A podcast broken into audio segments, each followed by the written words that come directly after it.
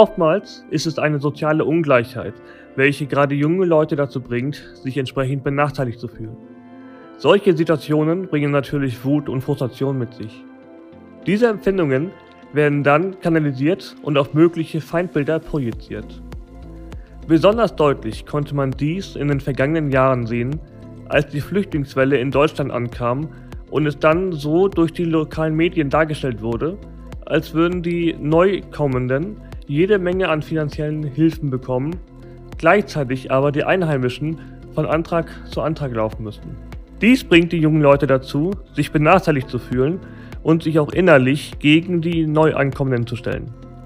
Doch das ist lediglich nur ein kleiner Grund von vielen, um sich auf Dauer zu frustrieren und infolgedessen natürlich auch Uneinigkeit in die Gesellschaft zu bringen.